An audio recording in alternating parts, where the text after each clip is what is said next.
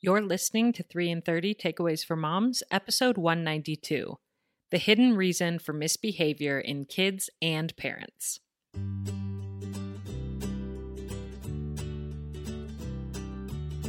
Welcome to 3 in 30, a podcast for moms who want to create more meaning in motherhood. Each 30 minute episode will feature three doable takeaways for you to try at home with your family this week. I'm your host, Rachel Nielson. Thank you so much for being here. What if I told you that in the next 30 minutes you are going to learn one secret that has the potential to completely change many of the misbehaviors in your home? Would you believe me? I hope so, because that is what today's conversation with Wendy Bertagnole did for me. Wendy is a special education teacher who is also a mother of three, and she's here to teach us about sensory preferences. Do you know what those are? It's basically how much stimulation a person can tolerate within each of the physical senses, how much stimulation they avoid or actively seek out.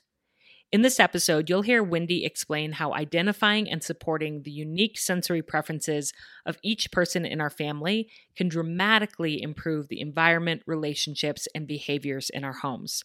You are not going to want to miss this incredibly impactful conversation with a brilliant educator. But before we dive into it, I want to remind you about the two companies that are making this episode possible. Our first sponsor for the month of July is Jane.com. I have loved getting to explore this online boutique marketplace over the past few months. It has women's clothing and accessories, home decor, and children's clothing and toys. Really, it has everything, but it's all curated from small shops and big brands to be good quality and aligned with the latest trends. As I mentioned, today's episode is about helping our children and ourselves meet our sensory preferences, and Jane always has a lot of deals that could help with that. If you or your child really loves soft, fuzzy things, you can find minky and fleece blankets or sweatshirts. Or if you love beautiful scents, there are often deals on candles. I have been so impressed by their inventory of great toys for kids, many that could help with sensory preferences, such as fidget poppers, yoga swings or outdoor swings, stuffed animals that you can warm up in the microwave for a good snuggle, and more. They also have a top rated app that's perfect for busy moms. You can simply open the Jane app wherever you are and see what their latest deals are. If you're interested in checking out what Jane.com has to offer, they actually helped me create a curated shop page, especially for 3 in 30 listeners, with some of my favorite items displayed. You can see the deals I handpicked for you at jane.com slash 3 in 30. That's jane.com slash 3 in 30. Our second sponsor is BetterHelp, the world's largest provider of counseling done 100% online. If you are managing difficult behaviors in your home or have children with a lot of intense needs, it is all the more important that you have emotional support and tools to build your resilience. You'll hear me mention in this episode today that my counselor has helped me to expand what she calls my window of tolerance, which is basically the amount of emotional input I can handle before I sort of shut down emotionally or go into anxious overdrive.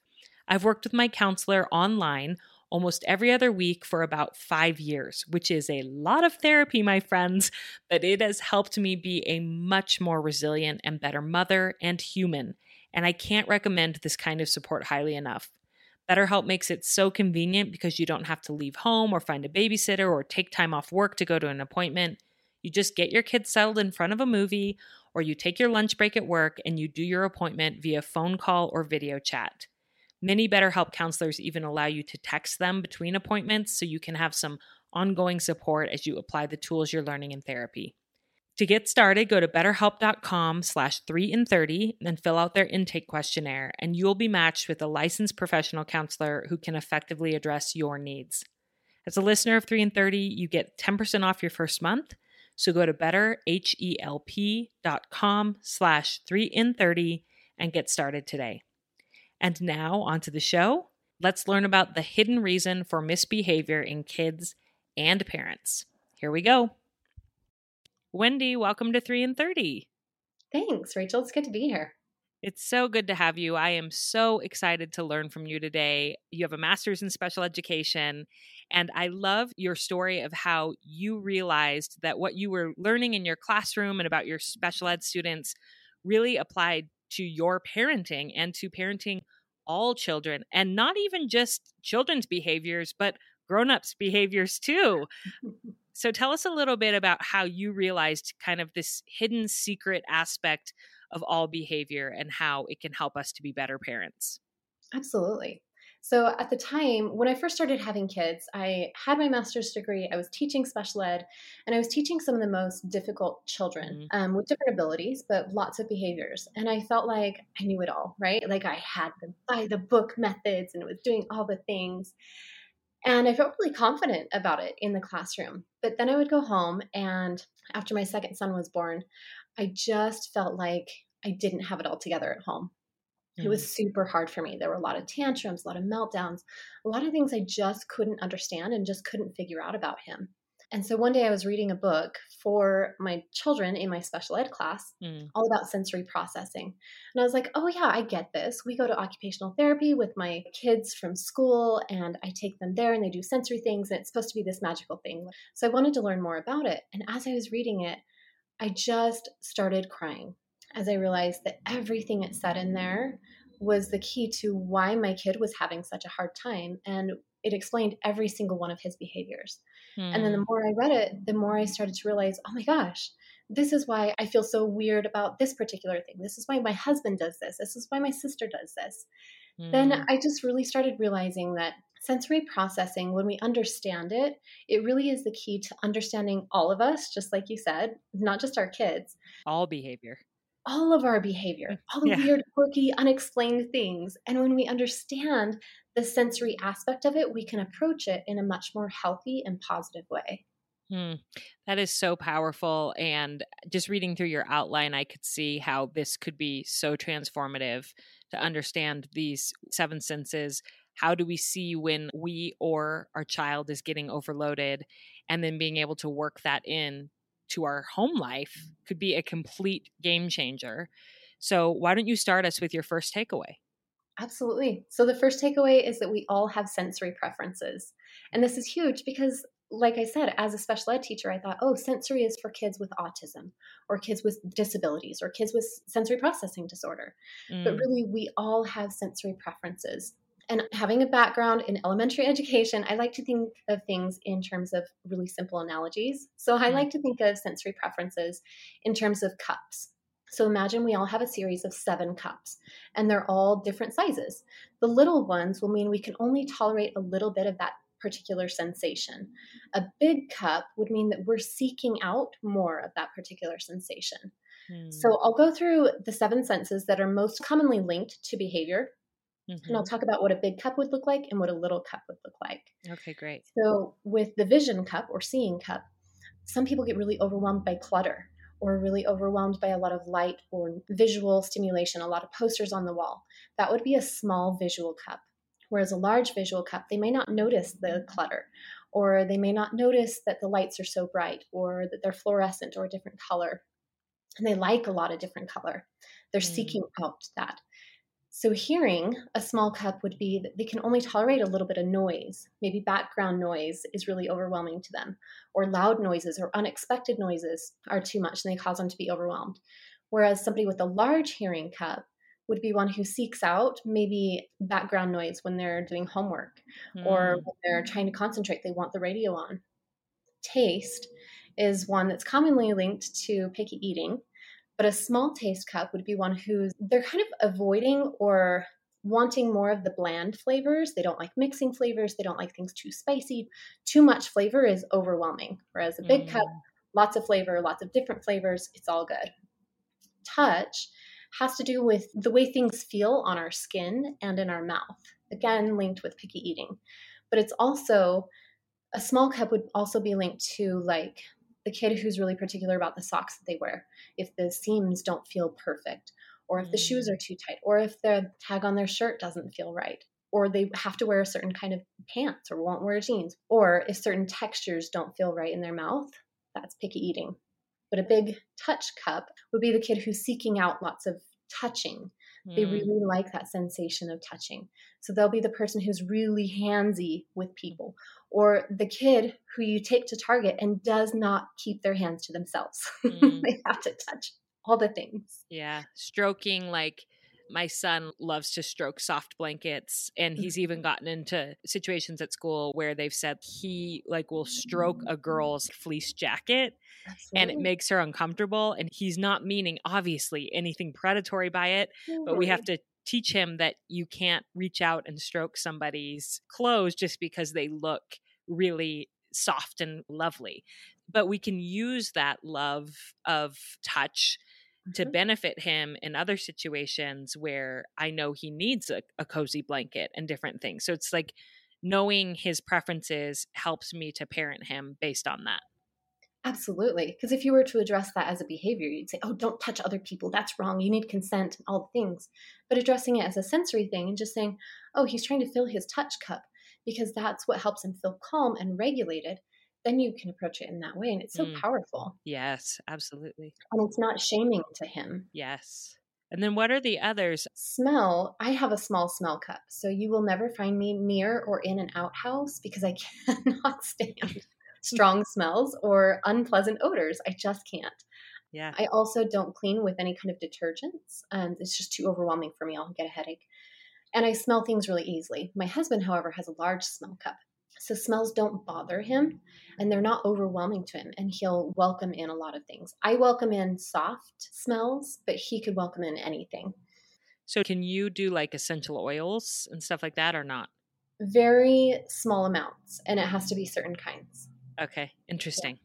Yeah, So even pleasant smells. You can't do too much of it. Not too much, exactly. Okay. Yeah, my mom put an air freshener in my car the other day, and I had to get it out of my car and like put the windows down because it was giving me a headache. I just can't Yeah. do it. Interesting. Yeah. Okay. Um, proprioception is one that is less known, and that just has to do with the amount of pressure on any of our joints throughout our body. Okay. So it's impossible to have a small proprioceptive cup. So a medium proprioceptive cup would be a child who's seeking out movement or pressure. A large proprioceptive cup or extra large, those are going to be the kids who seek out aggressive type of play.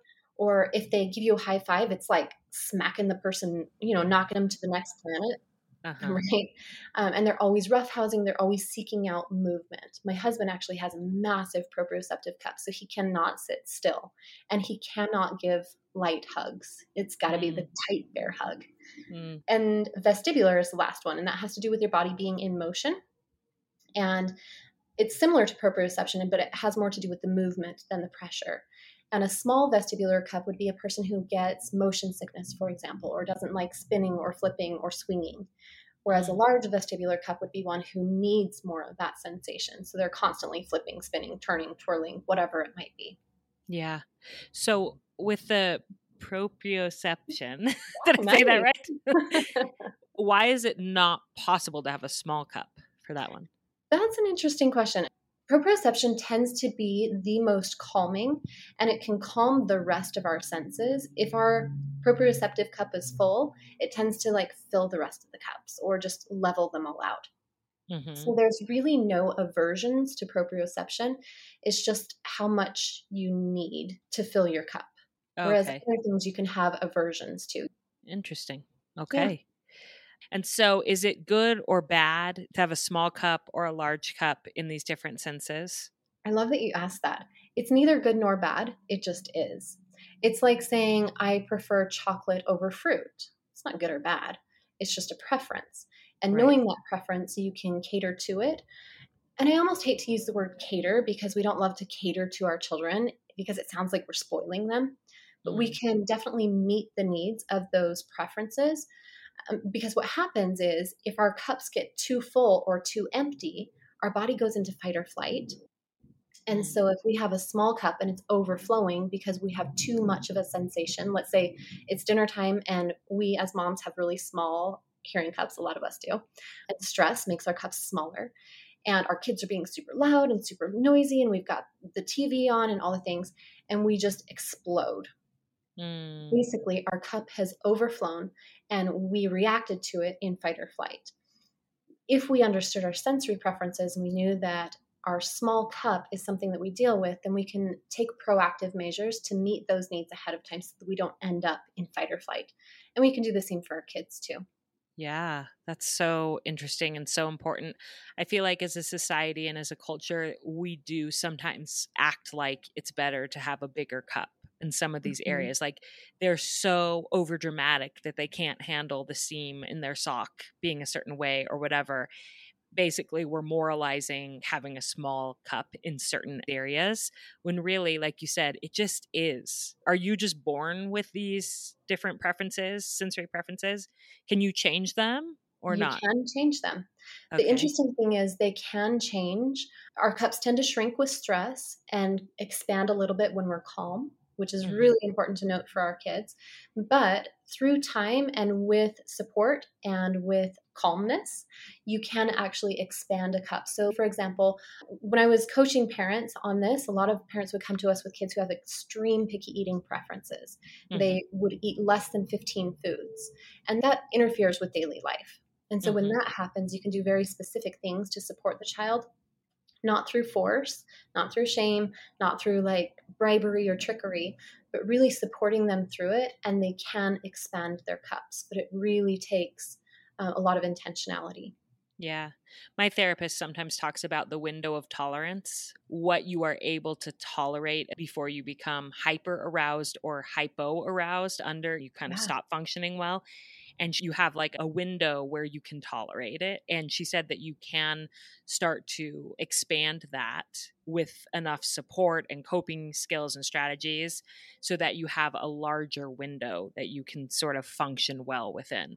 Is that the same? I mean, she always tells me that from like an emotional standpoint mm-hmm. more, but is that a term that you would use with sensory preference as well, like window of tolerance? Um, I haven't used that specific term, but it makes so much sense in the way that you're explaining it. Okay. If stress makes our cups shrink, we're going to avoid things in stress because mm. our body wants to protect us, right?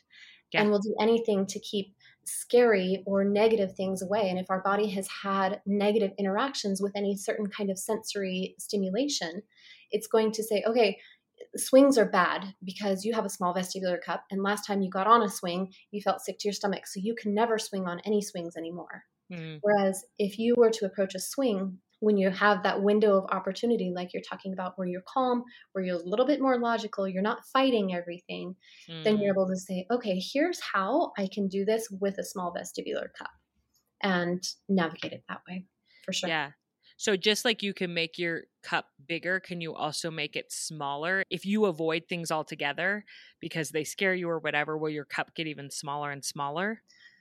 I think so. Yes. Yes. That's a really good question, which happens with a lot of picky eaters. Yeah, I can see that with one of my children that's intensely picky. I think it's just gotten smaller and smaller and smaller over time, mm-hmm. which is yeah. frustrating and concerning. So, so what is our next takeaway because that might help with that or any other need that a parent sees like, okay, my kid in this area, we could work on expanding their cup or we could build our family life a little better to support this child once we know their needs. Absolutely. The second one is exactly that knowing the sensory preference helps us understand behavior and address it as a sensory preference instead of behavior. So, for mm. example, I have a friend who she came up to me one day and she's like, I just feel like I'm the least patient mom and I'm never going to be a patient mom. I said, Well, what are you talking about? You know, and we talked a little bit and she said, Whenever my kids get loud and squeal, even if it's happy squealing, I yell because I just can't tolerate it. Mm. And so I explained the sensory cups to her and she just started crying. She's like, Oh my gosh, Wendy, I've never felt so understood before. Mm. And so she was able to see, again, she has a small hearing cup. And when that cup overflows, even with happy laughter, she gets overwhelmed and has to get out of it. Mm. And so we were mm. able to talk about things that she could do to minimize the overwhelm to her, you know, putting earbuds in or putting headphones on while she's making dinner, while she's in a space at the end of the day when she's stressed and tired and her cup is even smaller. But doing things like that to prevent and support her proactively or taking a walk before dinner. So she's kind of letting all the excess out of her cup so she has more to deal with or more to play with. Mm. So definitely understanding that it's not just stubbornness, like you were talking about with your son. It's not just that he's being picky or that you haven't been stern enough or that you haven't tried the perfect parenting tip. It's that there's a sensory preference there. And until we identify it as such, the behavior will probably continue. Yeah. Yeah. And I love the specific ideas you gave to address it because sometimes I think even when we know that we have a small cup in that area, we sort of feel like as parents that we just kind of need to deal with it and get over it. But just having the mindset of, I just need to get over it doesn't change like our biological wiring. so you oh. will continue to be oh. triggered regardless of what you're telling yourself mentally. so it's better to come up with some strategies for like getting noise canceling headphones or some way that you can support yourself to get your sensory needs met as well as to help your kids get theirs met.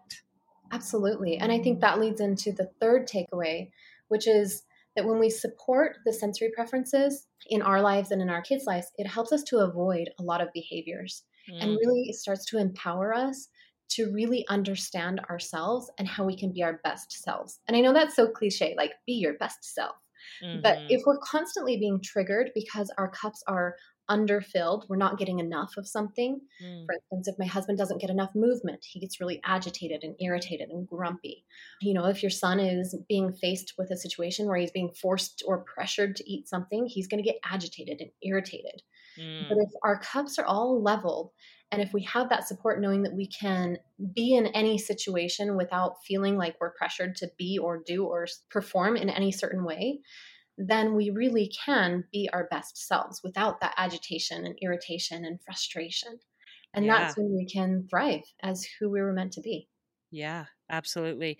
Do you have any examples of parents that have used this knowledge in order to avoid quote bad behaviors with their kids? Absolutely. So we're talking about the eating thing and I can give you a few examples of that again, I'm sure, Rachel, you can attest to this. You've been told all the things that you should do to make your kid not be so picky because mm-hmm. clearly it's your fault that he's picky, right? Like, of course it is. and like, even though rationally I know it's not, it feels like a personal failing. It feels like a parenting failing, which just adds more stress and pressure around the whole situation. The sense that somehow I failed because of this. Oh my gosh, right? I'm so sorry that you feel that way but I get it, right? Because that's what society says. But yeah, so we've had a few students in our courses in the past that have had kids who have been picky eaters and they've taken that pressure off their kids and they've explored food in a different way that feels more safe to their kids. For example, putting food in your mouth is really anxiety producing if you've had bad experiences putting food in your mouth in the past. A lot of people who've been pregnant can attest to this because mm. you have one bad experience with pancakes or waffles when you're pregnant and all of a sudden you hate them for the rest of your life, right? Well, kids yeah. can be feeling the same thing. So, giving them interactions with food without pressure and in safe environments where they feel free to explore and be curious at a rate that they feel comfortable with helps to expand their curiosity and they feel more empowered to just experiment. So, I've had a mom whose kids, again, less than 15 foods is what they were eating. And then one day her daughter asked her if she could lick her shrimp. Shrimp is a crazy thing, but mm-hmm. she just felt the pressure was taken away. She wasn't forced to sniff, bite, lick, whatever. And so she felt like, okay, now my curiosity can take the reins and it's safe. If I don't like it, I don't have to eat it. If I don't love it, whatever, it's fine and she did that. And so a lot of other parents have had um, a lot of success with like helping kids explore food with their hands first or maybe with utensils first. Let's play with food. Playing in general is a great way for kids to learn. And if we can mm. bring a positive environment into things that kids have aversions to sensory aversions to then it helps them again to be curious and want to explore it more. Yeah. And when we can do that in something that's really difficult for them, then they feel supported enough to be able to navigate it. Yeah. One thought that I had when you were talking, Wendy, was that maybe you could look at a problematic behavior that is happening in your home and ask yourself if sensory could have something to do with it. So look at the whole situation and then say, what sensory elements could be part of this situation that might be causing my child to act out. You mentioned in your outline a friend of yours who had a daughter who fought bath time can you tell us a little bit about that? Yeah. So my friend, she just thought she had a really stubborn five year old who just hated to have her hair washed. And so every time she said, let's take a bath, she got resistance, she got defiance. all the things. And so she tried addressing it that way and time out, whatever, you know, all the things that she was told that she was supposed to do. And one day she realized her daughter has a small touch cup. And so her skin is really sensitive. Mm. So she asked her daughter one day, she said, Why don't you like taking a bath? And she said, Mom, it's because when you rub my head, it hurts. And her mom actually was a friend of mine, and she said that she had been intentionally rubbing her head really hard because she had been told it helped stimulate hair growth, and she was just trying to do her best. But once she started rubbing her head more gently when she was washing her hair in the bath, her daughter actually really started to enjoy bath time and didn't fight it anymore. Hmm. So, exactly like what you said, there's typically a reason that we avoid or seek out something. You know, if we have a kid who's really wild and aggressive, a lot of times it's not just because they're a wild child and out to just make our lives miserable. It's because they have a really big proprioceptive cup that they're trying to fill and they need an outlet to be able to do that. So taking mm. them to mm. the park, for example, would be a fantastic way to do that. So they can come back and focus or pay attention or be still or whatever it is that we want them to do. Yeah.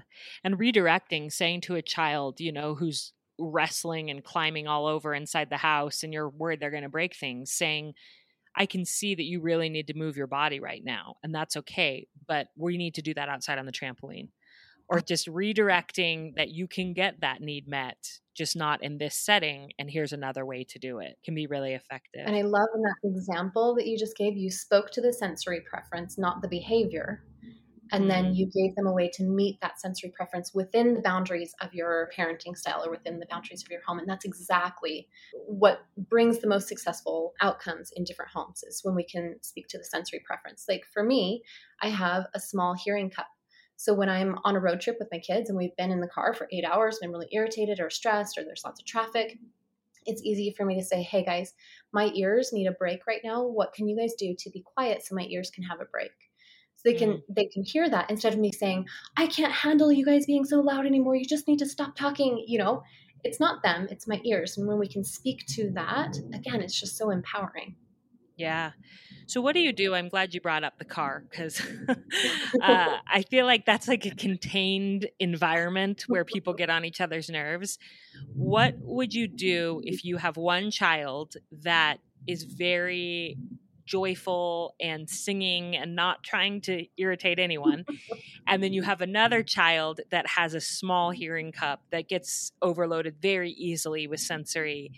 And that child is saying, will you just shut up already? I'm so sick of your singing, you know, and it is nasty to the kid that's just happy. And eh, how do you mediate that? This is a very real scenario in my house. On the one hand, I don't want to shut down the joy and the songs and the singing of the happy child in the moment. And I also don't want to support being mean but I also recognize that the other child is overwhelmed and overloaded. So, how, as a parent, do you mediate all of that? First of all, it's hard when sensory preferences in the home are complete opposites, right? You've got a big hearing cup and a small hearing cup.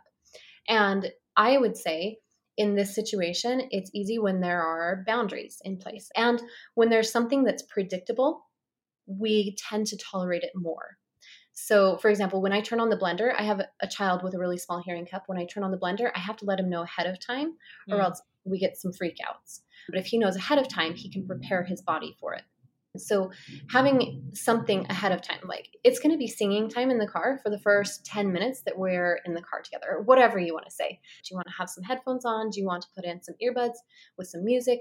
This is her time. Mm. Then, after her time is over, then we can have some of your quiet time so they can see that they're meeting each other's sensory preferences without one winning or one losing, mm. um, but also speaking to it in that way. You know, when he says, shut up, that's horrible, or whatever he's saying, or she, I'm not sure who's saying it, but say, oh, it seems like your ears need a little break right now. What if we have a five minute break of quiet time and then she can go back to her singing or something like that? But redirecting it to what he's actually feeling what's causing that feeling rather than the reaction to his feeling. Because the yes. shut up, you're a horrible singer, that's the reaction. The reality is his ears need a break. Why are siblings so mean to each other? That's oh that's a whole discussion for another day. Oh my word. But yes, I think what you said there about getting some noise canceling headphones or something for that child to wear. So you're not saying you are bad or you are mean, horrible child because you can't handle the singing, you know? I, I think that's so, so great. I also think that teaching your kids this metaphor with the cups sitting down and having a family meeting and talking about the senses yeah. and talking about the cups and kind of developing this common language around this so then they can express like my hearing cup is overflowing right now i need a break they can start to self-identify how big or small their cups may be in these different areas could be really effective is that something that you've done with your children Yes, definitely. And with so many people online as well, I have a workbook that we can put in here. Yeah. And I gave it to a friend to just test it out before I put it out to the world. And it was really interesting because she came back and she's like, Wendy, I wish I would have had this so much sooner. I understand my husband better. He understands me. We're mm. able to mm. have discussions in our home about how we can support each other. And another student of mine actually came back and said that her seven year old came back and said, This is why daddy comes home frustrated sometimes because he has a small visual cup and things are cluttered. What can mm. we do to mm. help the house be more organized so daddy doesn't get so irritated? Which, yeah. again, we're responsible for our own emotions, but we can yeah. support the sensory preferences in our home, which is really empowering. Yeah, so empowering. This whole conversation, I know many moms listening are having all the light bulbs going off and they're figuring things out. And You've prepared a resource to help moms to dive into this further. Can you tell us a little bit more about that? We'll have it in the show notes, as well as where they can get in touch with you if they want to work with you further. Yeah, I'm on Instagram at Wendy Bertagnole. And yeah, this workbook is meant to just be something that you can fill out with your family at home. It explains the senses, each of the senses, and kind of what it would look like to have a big cup or a small cup in each of the senses. And so you can go through as a family and talk about it and have that language in your home. So you can start using these things instead of shut up, you're so annoying. You can hear more things like my ears need a break. And it's really, it's so great. Yeah. And you teach some parenting courses as well, right? Would they just know about those from your Instagram? Is that how they'd find out about them? Thank you for asking that. So, the Instagram account that we use for our business is Parenting Big Emotions. Mm. And over there, we talk about how to parent with more emotional intelligence. And I feel like you can't talk about emotions without understanding sensory preferences. So it really mm. all comes into play. And over there, I've partnered with two other people, and we do a monthly workshop where we talk about one specific topic in parenting that can be difficult. Like last month, we did navigating anger. We're going to do sensory workshop. We have a lot of other workshops coming up that people can be part of and understand how to start navigating these things with more emotional intelligence. So that's parenting big emotions on Instagram. What a beautiful resource for families. I'm so grateful that you came on today and taught us about this. You're right that this is a hidden aspect of behavior that we just don't talk about enough as parents. That after you hear it, you're like, this makes so much sense. This should be like parenting 101 and and totally. life 101 like relationships 101 and yet we don't know so thank you so much for coming on 3 in 30 and sharing your wisdom with us today thank you it's been fun mm-hmm. I'm so grateful to Wendy for bringing her expertise to the 3 in 30 community, and I hope that your mind is as blown as mine is. I can't wait to sit down with my family and talk about sensory preferences and how big our cups are in each of the seven areas. Here's a recap of our three takeaways. First, we all have sensory preferences. This means that we either avoid or seek out stimulation in each of the seven areas that Wendy described seeing, hearing, tasting, smelling, touching, and then proprioception, which means the amount of pressure we like to have on any of the joints in our body, and vestibular, which means how much we can tolerate our bodies being in motion. Second takeaway knowing our sensory preferences helps us understand our behavior. We aren't bad parents when we get overwhelmed and lose it. We just aren't supporting our sensory preferences. And we can make tweaks to that so we can be more calm and patient in all of the variety of situations that come up in our homes which leads right into our third and final takeaway. Supporting our children's sensory preferences can help to mitigate a lot of difficult behaviors. When we stop identifying our children themselves as the cause of misbehavior and instead identify their sensory struggle underneath, we can start brainstorming supportive solutions. This will help us parent with a lot more empathy, connection, and effectiveness. Thank you for being here, my friends, and for being committed to being a positive and proactive parent. Don't forget to grab Wendy's Sensory Preferences workbook that will be linked in the show notes. I know I will be going through it with my family, and I hope you have a wonderful week with yours.